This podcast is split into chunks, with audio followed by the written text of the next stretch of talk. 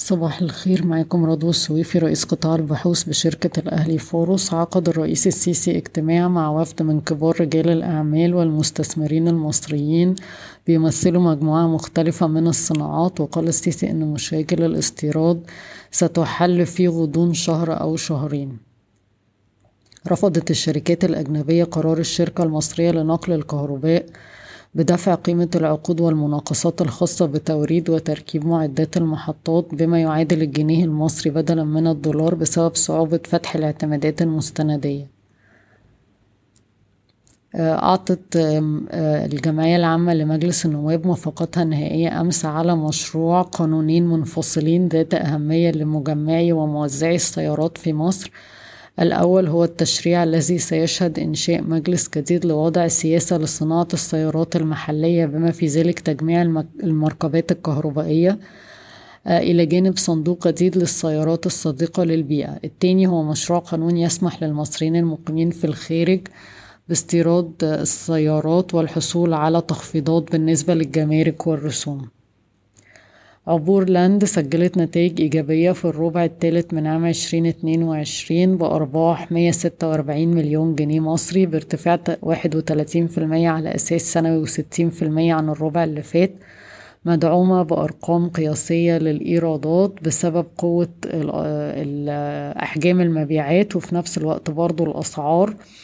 والشركة بتقول إن كان في مصنعين حجمهم صغير بدأوا يخرجوا من السوق وده اللي ساعد الشركة إنها تزود أحجام المبيعات.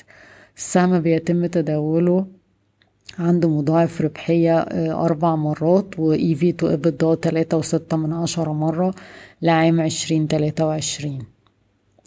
قادت شركة اي فاينانس جو أسفة جولة تمويلية بقيمة تلاتة مليون دولار أمريكي قصاد حصة أقلية في شركة نكستيا نكستا شركة ناشئة في قطاع التكنولوجيا المالية تأسست عام عشرين واحد وعشرين وبتقدم خدمات مالية رقمية مختلفة.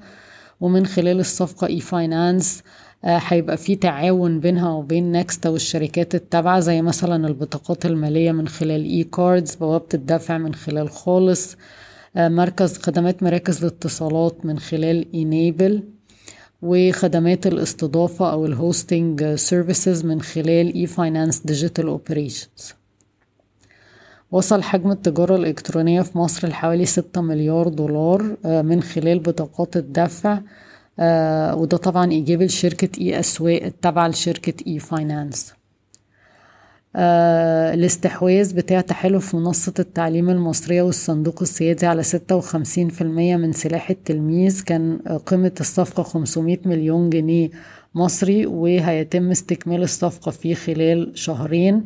آه منصة التعليم المصرية التابعة ل EFG هيكون عندها واحد وخمسين في المية وخمسة في المية للصندوق السيادي. وافق مجلس إدارة أوراسكوم للاستثمار OIH على الحصول على قرض بدون فوائد من الشركة التابعة في كوريا بقيمة 82 مليون يورو بشرط الاحتفاظ بالقرض في حساب الشركة في كوريا. كما وافق مجلس الإدارة على شراء أسهم خزينة لا تتعدى عشرة في المية من أسهم الشركة لمدة عام. تعتزم أمان للخدمات المالية إحدى الشركات التابعة لرايا إصدار سندات توريق بقيمة 600 مليون جنيه. شركة إيجال هتوزع أربعة جنيه ونص بعائد توزيعي تسعتاشر في المية تقريبا وده طبعا رقم يعتبر مجزي جدا. بعد ما كان مجلس الإدارة اقترح توزيع خمسين قرش. بشكركم ويوم سعيد.